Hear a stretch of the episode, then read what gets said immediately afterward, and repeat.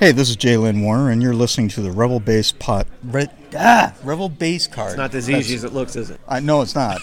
Let's do that again. Oh, I'm keeping this one. this is yeah.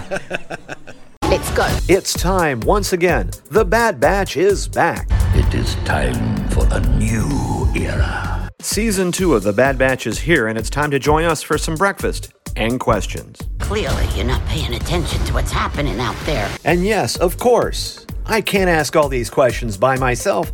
That's why I need some help. We'll take all the allies we can get. Hello there. This is Greg Cass at Eye on Canon. We ask Bad Batch questions we hope somebody else answers. There are others out there who need our help. So set an extra place at the table and get set for Batch for Breakfast, a Rebel Base Card micro podcast series. Let's get to work. A returning Star Wars Bad Batch podcast that asks more questions than it answers. Today we are asking questions on Bad Batch Season 2, Episode 6 Tribe, which premiered on Disney Plus on Wednesday, February 1st. My schedule with co host Gregory Cass from Eye on Canon was interrupted this week, but Colby Mead answered the distress signal and was able to join me in on this episode. Colby is no stranger to the podcast and host of his own The Colby Cast, which review Star Wars in all manner of programs. Colby, I want to thank you for joining me for breakfast, and how are you doing? Greg, it is always a pleasure, and I'm doing just fine and dandy. Thank you for asking. I like it. I like it when it's both fine and dandy. That's that's the trick. Sometimes you're just fine. Sometimes anyway. That's that's that's another that's story for another time. All right, this is an insert series podcast in the regular feed where Colby and I are going to trade questions of each other that we have not talked about before. Today would have been a neat trick considering we're recording on the day it was released. Uh, there is, of course, a chance, though, we could take another's question. Since we are, though, talking about a current series of Star Wars, if you haven't seen the episode that we're talking about, this is your only warning that there will be spoilers for this show. If you haven't watched it yet, we both invite you to please come back and listen after you've watched. For this contest of questions, there are no points, bonuses, or lightning rounds, but there is the Greg's List, which is a selection of podcasts and other assorted media we ingested between shows to see if they've answered any of our questions and then some. It's also one of my favorite parts of the show as it highlights just some of the amazing work being done out there in the community. We hope you check out some or all and maybe find a new content creator that you like and want to support. Colby, since you are the guest this week, um, I know you've been making shows left and right, but have you had a chance to listen to any podcast, read up anything, and who would you like to maybe just give a shout out to either way? Well, aren't we fortunate with all the great content creators that are out there that we can week after week and on your show, you can continue to bring up all this wonderful content that people are putting out. It's just a wonderful community that people are building and have built. And I am glad to share a couple of my favorites. And of course, Dan Zehr, Coffee with Kenobi, he is the standard, right? He is the bar that we all uh, try to attain. Uh, so I would be remiss not to mention his wonderful show, um, uh, as well as our good friend Jen Bankard and The Long Take. I look at my inbox and my Gmail like a hawk waiting for those emails to show up. Not only is the content fantastic just consistently, but it's so great that it's emailed right to you. You don't have to click on a favorite, you don't have to go looking for a tweet. It's just it just shows up in your e- email inbox and her standard of writing and her point the points she brings up and the quality of of crit, positive criticism uh, is just excellent. Something I look forward to all the time. And the last one that I'll share is one that I don't hear a ton of love given out to, but I have so much respect for this person, and that's Alan Voivod at uh, Star Wars Seven by Seven. Mm. I believe he's the only person that has a daily Star Wars podcast. Wow! Where this person puts out quality seven to ten minute episodes every single day, and it's always about Star Wars. And I have a ton of respect for the job that he does and just the ability to find something interesting and engaging to share with Star Wars fans on a literally daily basis, where it's seven days a week. So if you haven't listened to him, check him out because he does a great job. That is an awesome take. And, you know, we were talking, I was just talking before about how you've been kind of trying to get you know, to incorporate some of these other shows, you know, uh, to the point where I think one episode I was listening during a workout, you, I think you were doing Last of Us, and then you did the bad, you, know, you did the Bad Batch. But I, I really Yep. liked how you were like, all right, if you haven't caught up with this one, you know, go forward. And that's exactly what I did because I hadn't had watched that episode yet. And so I was like, okay, I'm going to sneak forward and catch the Bad Batch part of this, and I can go back and listen to the other part later. But, you know, you know, it's funny. We were kind of making making fun the last time. I think we went around where you were doing some of the Marvel shows, and so it's just like, you know, can you give me a, an, an idea of what you're kind of looking for in a show that you want to talk about? Oh, that's a really good question, and I have me, myself, and I personally. Um, I just have such a a wide variety, and always have. I think that's a product of being an '80s kids. An '80s kid, because you go home from school and you would watch the Transformers, and then GI Joe comes along, and then you know at, at night you've got your sitcoms, your Family Ties, and your A Team. Obviously not a sitcom, but a wide range of things. There's just so much going on in the 80s and i grew up on that i was in a movie theater all the time and one week it would be you know nightmare on elm street the net week next week it would be et you know maybe not you know. I didn't watch nightmare on elm street when i was seven. No i didn't do that. But um i love storytelling and that's really what it comes down to for me. And whether it's uh, on the page or it's on a comic page or it's being shown to us through a streaming show or a movie even music it just all really it really interests me. So what i look for is something that i can take away something that can change me even if it's just the slightest slightest bit. If it, if i can learn something from it or if it can engage with me emotionally and and make me feel something. Um, music has a lot to do with that. That's why i love john john williams right? Um, so really it's it's can i learn something from this? Can i be improved in some way shape or form? Even if it's just the smallest minute thing. That's something that i appreciate and and and, enjoy. Um, so whether it's a, a Bourne Supremacy movie or a lord of the rings movie you know it, i don't really gravitate one way or another to anything specific. It's just something that's engaging something that can uh, make you feel a certain way and something that stays with you. That's really what i'm looking for. I love it. I love it. Um, and that in your, you know, the Colby Cast, just one of um, a lot of shows uh, this week. Uh, I'm just going to highlight the Cantina Cast. Uh, they're always, you know, Albert and Jonesy are always doing a nice deep dive as well, and they have a great community over there as well. Um, on the Star Wars Reactions podcast, and you know, as I'm recording this, I am still editing uh, some of the audio from the Central Florida Comic Con show that that I record some of it down there. Um, reactions, Aaron had uh, Becca Benjamin from Kanata's Castle and Tarkin's Top Shelf. They did a very nice job on this last episode, Entombed, and uh, check it out if you get a chance. Um, Rebel Force Radio, I was very surprised how positive they were on these last couple of bad batches. You know, sometimes when people kind of put out the F word, you know, you know what I'm talking about, filler. Um, but they seem to kind of, you know, like they're hip to it, uh, like a lot of folks have been. I really kind of enjoyed, you know, everybody's kind of take going, hey, look, there's stuff that's happening in these episodes, and you, you know, it's pay attention because they're they're giving you stuff and there's a reason for all of it being out there. A lot of people are not just being paid to make just, you know, random stuff, especially tonight when you kind of look at it, things are happening. The Krypton to Alderaan uh, podcast, which I've been listening to, uh, we've been kind of trading shout outs back and forth. Uh, it's a nice, upbeat podcast, great uh, theme song. I wish I was that skilled in GarageBand to kind of put my intros together like them, uh, but they're always kind of fun to listen to. And of course, you had mentioned uh, Jen Bankert or Sopchockchai. Um, one thing that she also does is she lends some of that great verbiage over to Fantha Tracks. And so each week when they do the reviews on the Bad Batch, they kind of have a collection of folks, Mark Newbold, uh, some other folks as well. I know Ross has gotten in on that, Daniel Lowe at times. Uh, so it's kind of like mixing up. So they take like a, a slightly edited version of, of her uh, long take and put it in there. So it's really great to see her in different places. And I'm going to do a shout out for the Substack app, which is nice. And I used it uh, when I was traveling because that way you could kind of download it almost kind of like a you know RSS type reader and have some of that kind of collected it all in one place, and it's a nice app, and you can kind of read through. Uh, there's a couple I've been experimenting with, and it's a really nice place to kind of, especially you know, a lot of times you're trying to go back in that email, and you're like, uh, where's it at? And you're trying to scroll to it, you're trying to mark it. Uh, the Substack app is uh, very nice. All righty.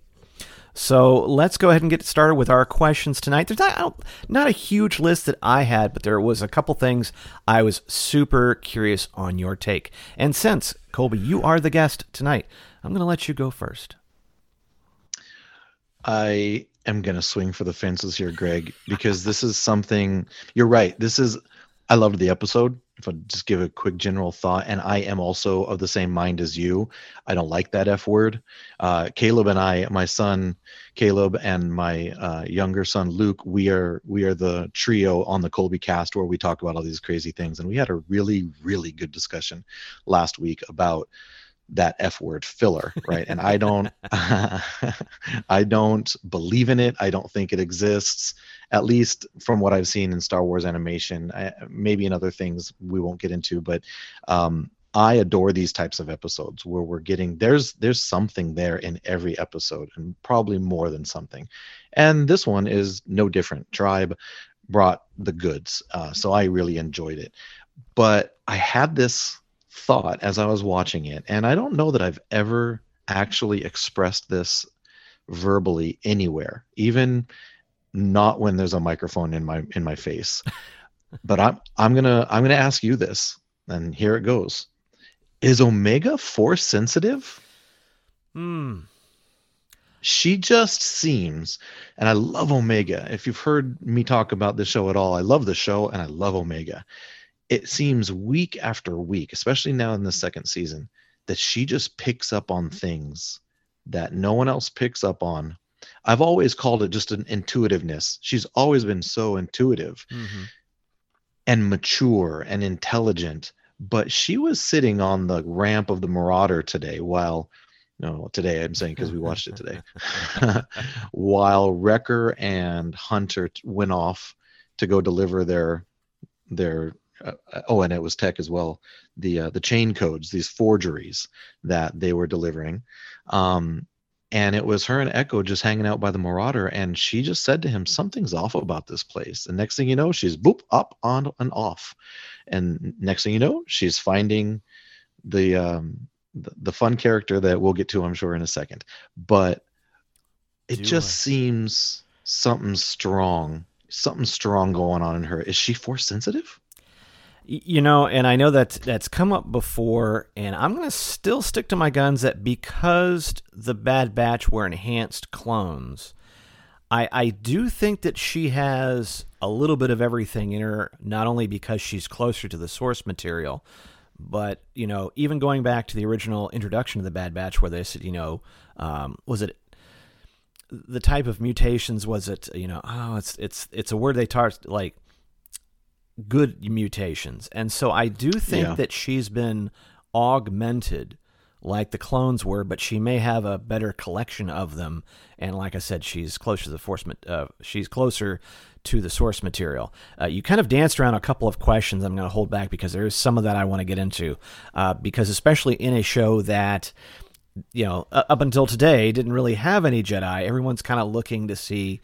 you know, what little bits and pieces are out there. And, you know, we've kind of talked before about the fact that everybody has a little force sensitivity in them. It's just that the midichlorian count can be up or down. So definitely probably Sure. has some midichlorians in.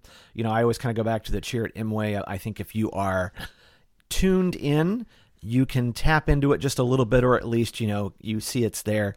But not everybody is you know running around, you know, jumping and uh, you know kind of doing the Yoda stuff. So I'm gonna say I don't think so. I just think she's more enhanced. Um, but yes, I you know. Anyway, I'll, I'll get to that when I get to my question as far as that you'll see where this is leading into. But I'm just gonna say no at this time. But I am curious. What do you think?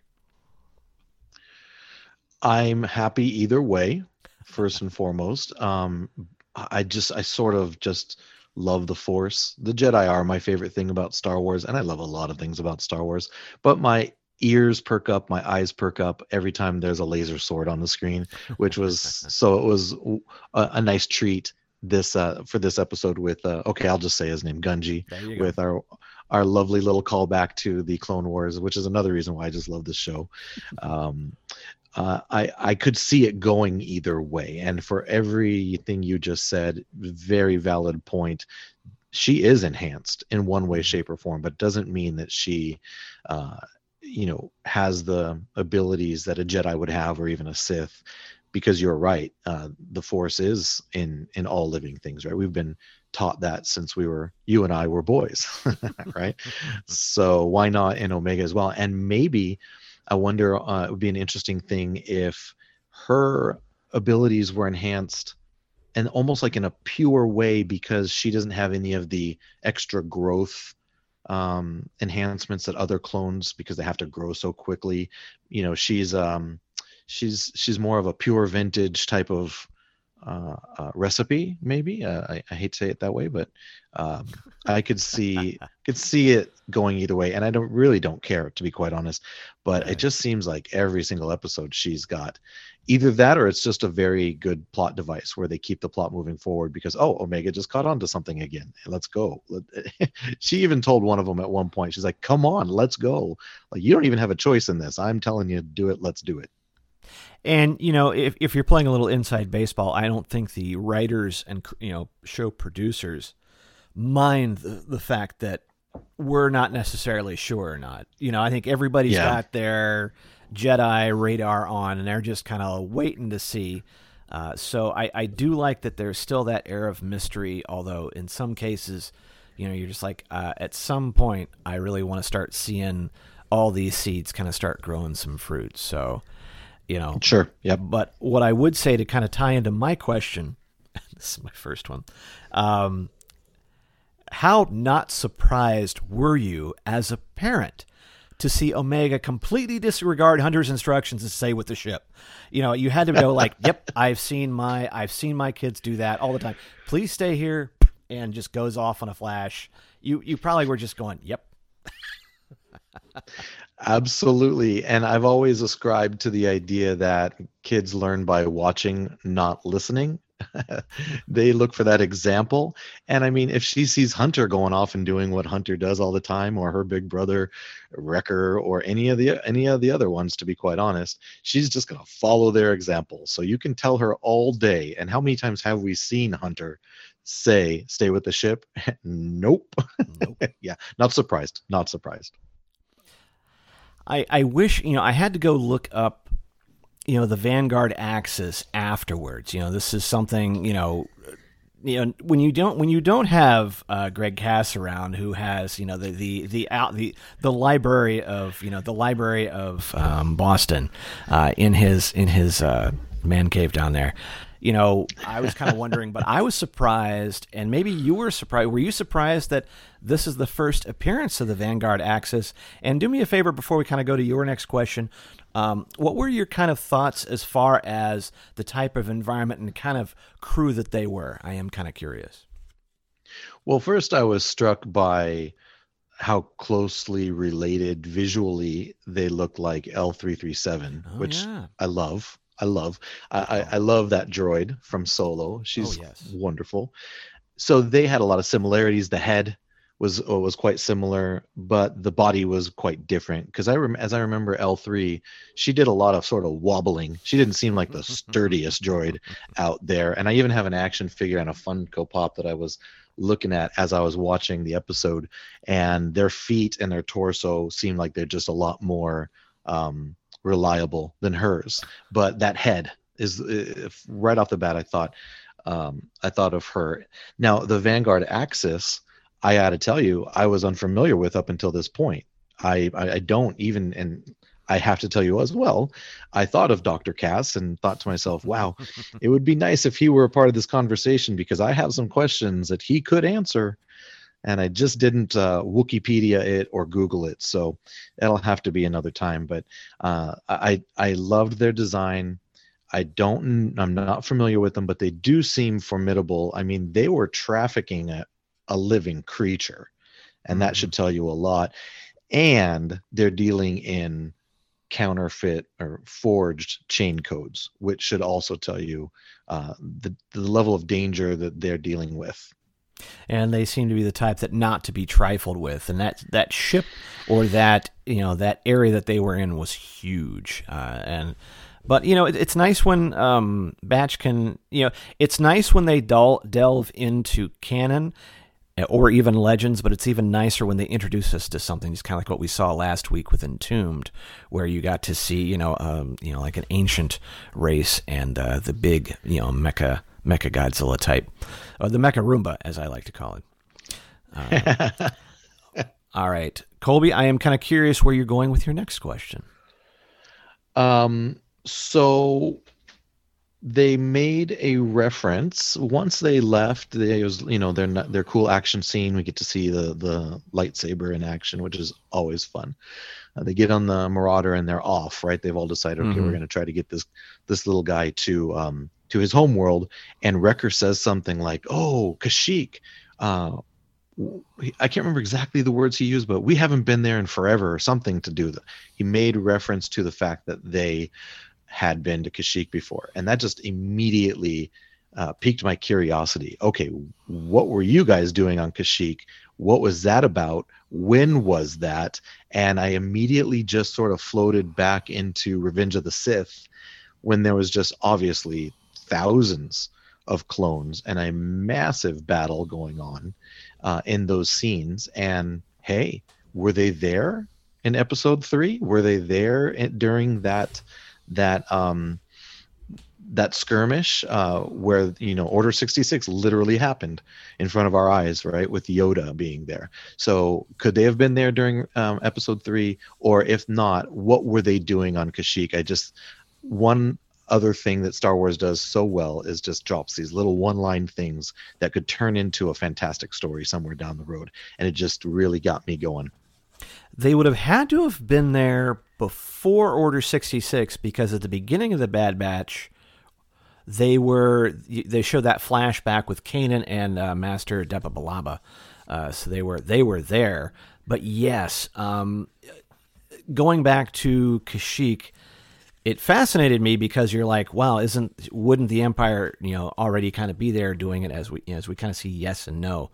But I would have loved to have seen a Clone Wars mission episode where they were on there maybe doing some covert stuff as, you know, maybe it was getting in preparation for the battle. Maybe they were doing some intel to try to see, you know, because obviously when we get to, when we see Kashyyyk and Revenge of the Sith, they are waiting for that, you know, big battle and all that kind of stuff and everybody's set up. But, you know, maybe the batch was there a little bit beforehand, kind of helping them get ready. Um, I, and I love these little hints. Um, I, I think even going to Kashyyyk really it, it was fascinating me because I was I wasn't really expecting it. You know, yes, I saw you know Gungi, but it was amazing. I think we got so much more into Kashyyyk, and you know, clearly, I think we saw some some new stuff today or in the in this episode that was really kind of neat and you know not since maybe the holiday special have we have we spent this much time in in uh, Kashyyyk and and the Wookiee culture. Uh th- there's there's a throwback. Yeah for those of you who saw the holiday special see there you go. Now you finally it finally pays off it just took a while A hundred points, a hundred points to you, sir, for making a reference and working into uh, the holiday special. Anytime you can do that is a wonderful thing. I'm crossing myself. May the Lord have mercy on my soul. Um, all righty. but yeah, that's that's where I was kind of thinking about that. But you know, I, I it was kind of interesting. You know, they were and and even Hunter saying, you know, my Wookiee's a little rusty, and I, I just I like the fact that they were already there. They had already been there, so they were already, already kind of immersed a little bit in the culture, and they kind of knew what was going on. Um, from an efficiency standpoint, it kind of made it easy because that way you didn't Yep. have to kind of waste time. You can kind of get into the good stuff, which I thought this episode really did kind of like move along at a pretty good pace. You know, we you, you did get to see things. There was some pauses, but it was like boom, boom, boom. Um, at any rate, Very much so. Yep, very much so. Uh, the, the you bring up a good point with the the familiarity with uh, Wookiee culture, Kashyyyk, because every single time I see any type of Wookiee in any kind of Star Wars, I always wonder how are they going to translate it for us this time, right? Mhm. Because through the early years, we had Han doing it for us, and such a marvelous job that he did. Uh, but every other time uh, we see it, I always wonder how is this going to work. And I thought they did it very effectively because they didn't just let Hunter take the the brunt of it, of course, because Tech has his ma- his magic glasses that come down and can translate anything he needs. Uh, and I l- liked how they um, how they worked that hunter aspect of uh, n- not being up on his Wookiee, which is not even the language they speak. But so well done on that. Yes. Um. What was it? Uh, she Wook or something. like Shyriiwook, I believe. Thank you. Yeah, I was sitting there like, I don't know if I've ever heard. I mean, it, it something else. I'll have to Wikipedia or have someone go into. Uh, but I, I did like that, and I'm like, oh yeah, I guess you know they would have a name for it too. It's like you know we consider you know Wookiee as in like a catch-all phrase, but in in which case, you know, there's just these little hints, uh, which kind of let me sneak into this uh, because this ties back into a question that you had earlier. You know, you were talking about Omega being force sensitive. When I looked at Yana, who, by the way, I want to say, um, if I looked at, oh, and I wrote this down. Um, when I was looking at the voice list, I want to say Shelby Young was doing the voice of Yana. Um, It, there that escapes me. I went to look at it, but I do not recall what, it, wh- who voiced her. I I had all this I had this written down and then I did it on a post-it notes instead of instead of that. But I was curious, did you think uh, Yana was a little force sensitive? I could absolutely get behind that because she definitely has some type of mysticism going on around her.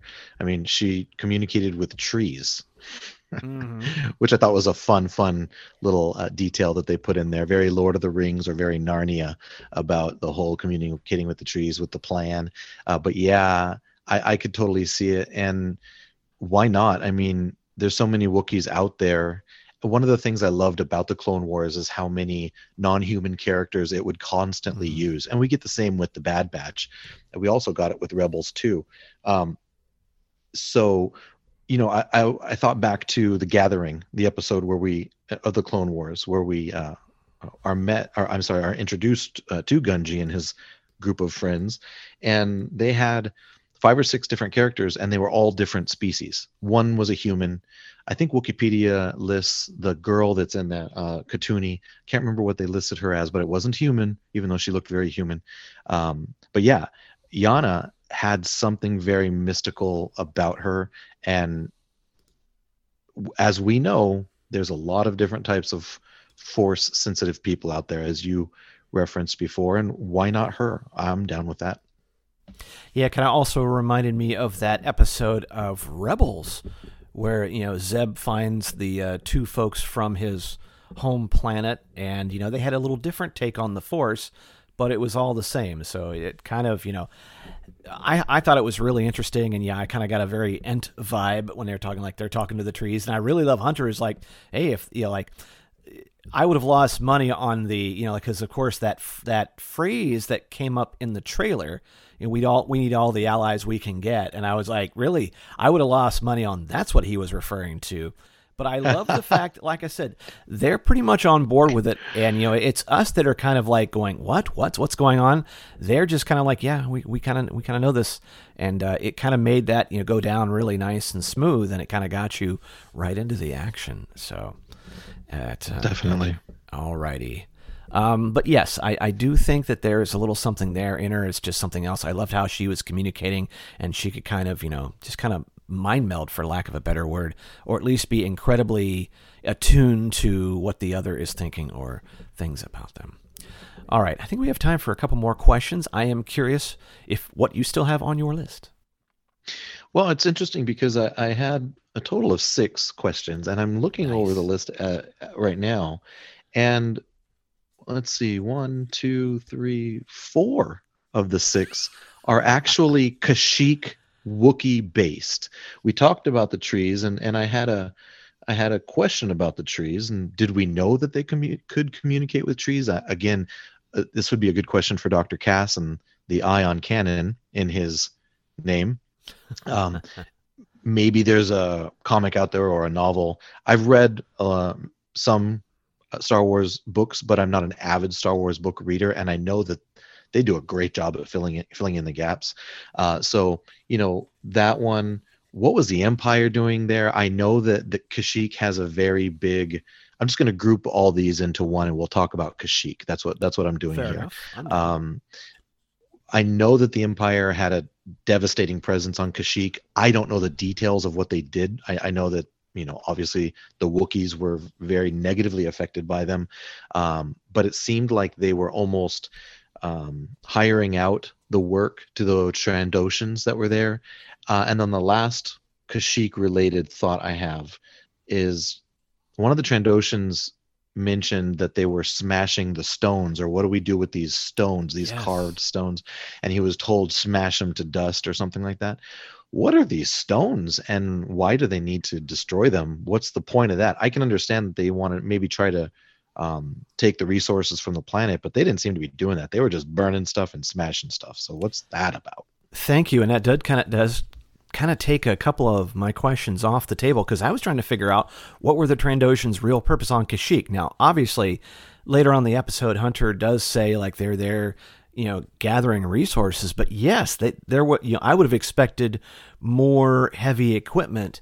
The this was just you know, I, I was trying to figure out like they looked more like a hunter or like a poaching team more than you know uh, gatherers for them and Trandoshans. You you would have ex- expected, you know, another another maybe another race that's more into mining or you know excavating rather than these folks. And and I was still trying to figure out and then you know who were they who you know who was who were they really working for at that point because there's only a few clones. So yeah, um, I, I love the fact that you know when that, that line when they talk about you know really the, the planet belongs to the trees which i thought was really kind of cool. And i did like both times when they made it they made an effort. You know it's one thing to have a really cool flamethrower out there. It's another thing to go there is a concern that we have to put out this forest fire. Um, so I, I really liked that because it did show how much you know the trees do mean to Kashyyyk, you know, and the Wookiees, and you know, you know, good on Omega for hey, you know, we've got to really put this stuff out. But yeah, I I I just I didn't get that. You know, it's like we kind of know that uh, you know the Empire did take a lot of Wookiees as and used them as slave labor, but in this Yep. case, you know, it didn't really seem like by by farming it out. All kind of also kind of reminds you of you know the corporate entity in Andor, where in some cases they farmed this work out or these these areas out to. It didn't really necessarily seem like there was the presence that I would have expected. I would have expected a heavy Imperial presence. In this case, not only very few Imperials, uh, they're clones, right? So yeah, I, I I did not get that, and that's why I kept the whole time going, man. You guys need to kind of keep this down because they got to, and you know, not even capital ships in the in the in the in the solar system there that they had to worry about. They got in and out. So I, I was kind of curious what you thought about the the pre- the Imperial presence there. Well, first, it was interesting that they used Trandoshans because I always just sort of equate them with the muscle, right? They're just there to inflict pain. Um, they strike fear because of their, well, their look, first of all, and the creepy way that they talk, uh, but also because of the violence that they Yes. that they participate in. Uh, so for them to be there doing anything for the empire was immediately a concern. And like we've said, they're not stripping them of resources. They're not doing. They're not looking for artifacts. They're not looking for anything that's going to have value. It almost seemed like they were just there to try to smoke these to capture or kill them, which is a just a terrifying thought, right? And and I don't, like I said, I don't know what exactly the Empire did to Kashyyyk besides enslave a bunch of Wookiees, like you mentioned. Right. Um, so maybe that's what they just were there to do, and maybe smashing these stones, they knew would get a reaction or anger the Wookiees, and they would be coming out of their places so that they could capture them. That's I don't. I'm. That's a big, a big guess on my part, uh, my part because they didn't give us anything really more to go on. But yeah, it just looked like they were there to to burn down things and and capture or kill Wookiees, which is just so disturbing to me. And then the whole other angle with you brought up the fact that now we know that they were doing damage to some sort of sentient being with the trees makes it even worse. Holy smokes. that is just sad, sad and scary thought. Um, one other point about the, the trees I thought was interesting. I, I wanted to know what this plan was, right? Because we mentioned the Lord of the Rings or Narnia and that kind of stuff. They said the, the trees have the have this plan, I thought it was such a smart way of resolving that with the spiders that they re- that they introduced and creepy Star Wars has the creepiest spiders. Um, but the way that they resolved that whole the trees have a plan thing, I thought was just very smart because they they showed us the spiders beforehand, then they brought them back to resolve that plot point, which I thought was just really fun and smart writing. And also, I thought a little dark too. You know, it's it's one of those things where we've had some, you know, we've had some sort of lighter episodes. This was a little dark, especially you know when the leader, the the the, the Trandoshan leader, is like whisked away, and you hear the screams as Omega and, and Gungi are kind of do do do do back to there, and you're like, hey, wait a minute, there is there is a screaming being that that you know we're I guess we're not going to find out. It's going to happen off camera, but you're like, okay, I guess what he got, he got what he deserved. But I thought this was an interesting dark turn, and maybe we are kind of turning the corner when it's going to start getting some going to get real here um, as it kind of goes. But yeah, I was the, the tone of the, the tone was kind of interesting. You know, just even you know we've had discussions about you know uh, them using stun. There there was no stun. You know, they were really No. going to town, and not Yeah. uh, not too many prisoners were taken during this. So we lost some Wookiees, we lost some Trandoshans, uh, clones and whatnot. Uh, there there was there was a body count. Uh, I think podcast Stardust I think sometimes does a death count. Uh, Do they? do. so I'd be kind of curious at the end of, at the end of theirs, um, or some of the other podcasts we'll listen to. Is anyone going to do a death count? Um, at, at any any rate. Um, all right, I think I've got one more question here. Um, this is. It, you know, it's kind of funny. We've kind of turned full circle, right? We went from a group of mercenaries to, or you know, like this Clone Force 99 that were a special special mission, you know, special ops, and they kind of got turned into mercenaries. Uh, it seems like we may be turning the corner because you know, for missions and so forth, we're kind of 0 for three if you're if you're counting the last three episodes. Is this the point where Hunter realizes they are better at doing this freedom fighting business than working for Sid? Uh, because it seems like they were really in on the plan to help the Wookiees out. What do you think? It's it's a perfect question because it really ties into the only question I had left, which was um, how much longer is Echo going to hold out just doing these missions? Because he made a point of saying something about helping again, and there he was. He was one of the advocates to help Gungi. So yeah, I'm on board with you too, Greg. They, they have become very bad at completing these missions, and maybe that's just what Hunter needs.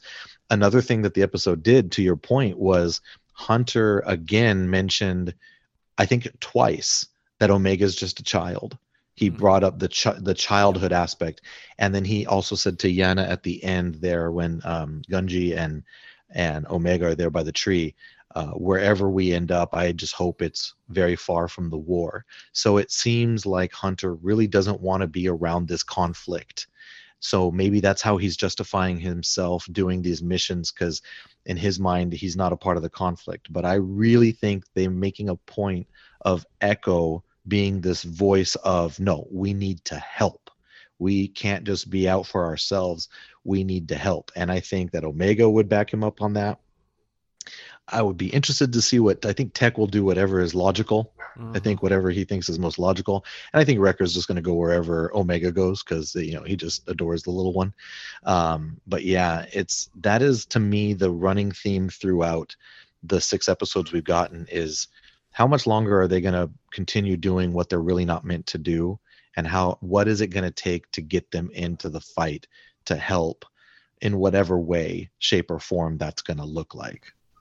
Exactly. And, you know, as we get ready for episode seven next week, the clone conspiracy, you know, you start to think like, well, we've seen, you know, Captain, we- we've seen Rex out there, uh, you know, seen Commander Cody. You know, we really, they're, they're, they're turning this ship, albeit, you know, could be a little slowly, but you are seeing the pieces put in there. And I, I did like the fact that Hunter was a little more for it. There wasn't a whole lot of, you know, that they had to convince him. Everybody was like really in on it, and I think that kind of helped with the fact that they had been there before, as opposed to if they hadn't been on Kashyyyk, it might have been a tougher sell for Echo. But everybody was pretty much on board with it, and so yeah, I, I'd be curious now after you know blowing a couple of these, and we haven't seen you know Sid for a couple episodes. Um, we haven't seen Crosshair either, uh, which is kind of interesting. I'll, everyone just kind of makes me more and more curious what we're going to see next. Um, At at any rate, um, all right. I think the last the last question I've got to ask you, sir, uh, and I think I think you were were you the one responsible for this? Like, how many Pringles cans are you going to give the episode? And have you thought Oh, about I rating for tonight? I wish that I was responsible for the Pringles cans, but I think that that was tied into Dr. Cass's obsession with finding Star Right. Wars Pringles cans. So either way, I think it's so fantastic. I love that rating system. it's so wonderful. Um, eight. I'll give this an, a solid eight. Um, That's you know. I don't know if you guys do half of the Pringle cans, but I would even go, you know, uh, eight and a half, just because it, it, it highlighted one of the things that I love most about this show, which is I feel like it is a true continuation of the Clone Wars. Be- and and episode after episode, we get to see that that is the case, and we got Gungi in this, and it and, and I really love that whole arc with the gathering and the and the younglings turning to Padawans with their lightsabers, and Professor Huyang, and then Ahsoka gets involved when the pirates come in. Uh, Hondo is involved in that arc. It's just such a fun arc from the Clone Wars. And when I, whenever I would watch the Clone Wars, I would constantly have the this question in the back of my mind, which was, what's going to happen to these characters? what is going to happen to these characters that we're watching? And the fact that we got to see what happened with Gungi is just really, really wonderful to me.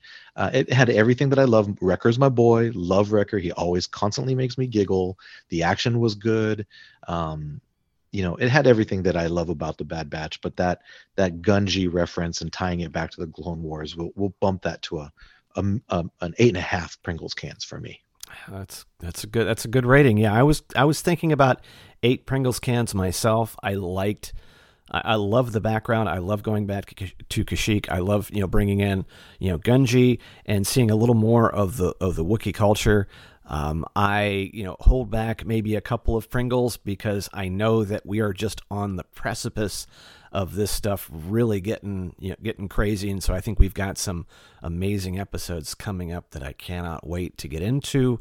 Uh, but I would say a very solid eight eight Pringles cans. I probably say uh, Greg's probably Greg Cass is probably in that in that neighborhood as well. I'll be very curious uh, when I talk to him, um, probably on the next episode, uh, what he had to say about this episode as we kind of do our um, our kind of a recap on it.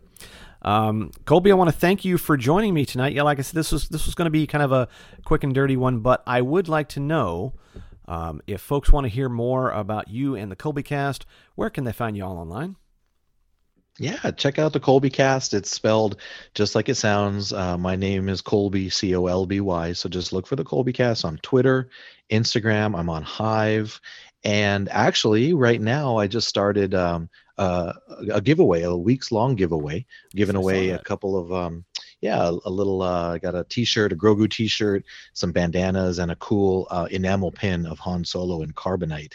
And I just figured, hey, you know what? We're a month away from Mando season three.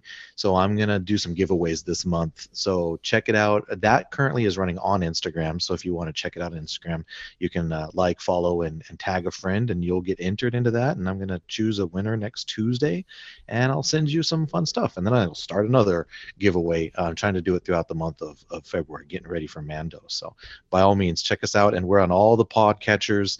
Uh, just look for us at the Colby Cast. That's awesome. Great, uh, great on you for doing that giveaway. And how fun is that? Um, you know, while you're giving stuff away, I'm trying to get get through as many waffles as I can. So that just kind of shows you.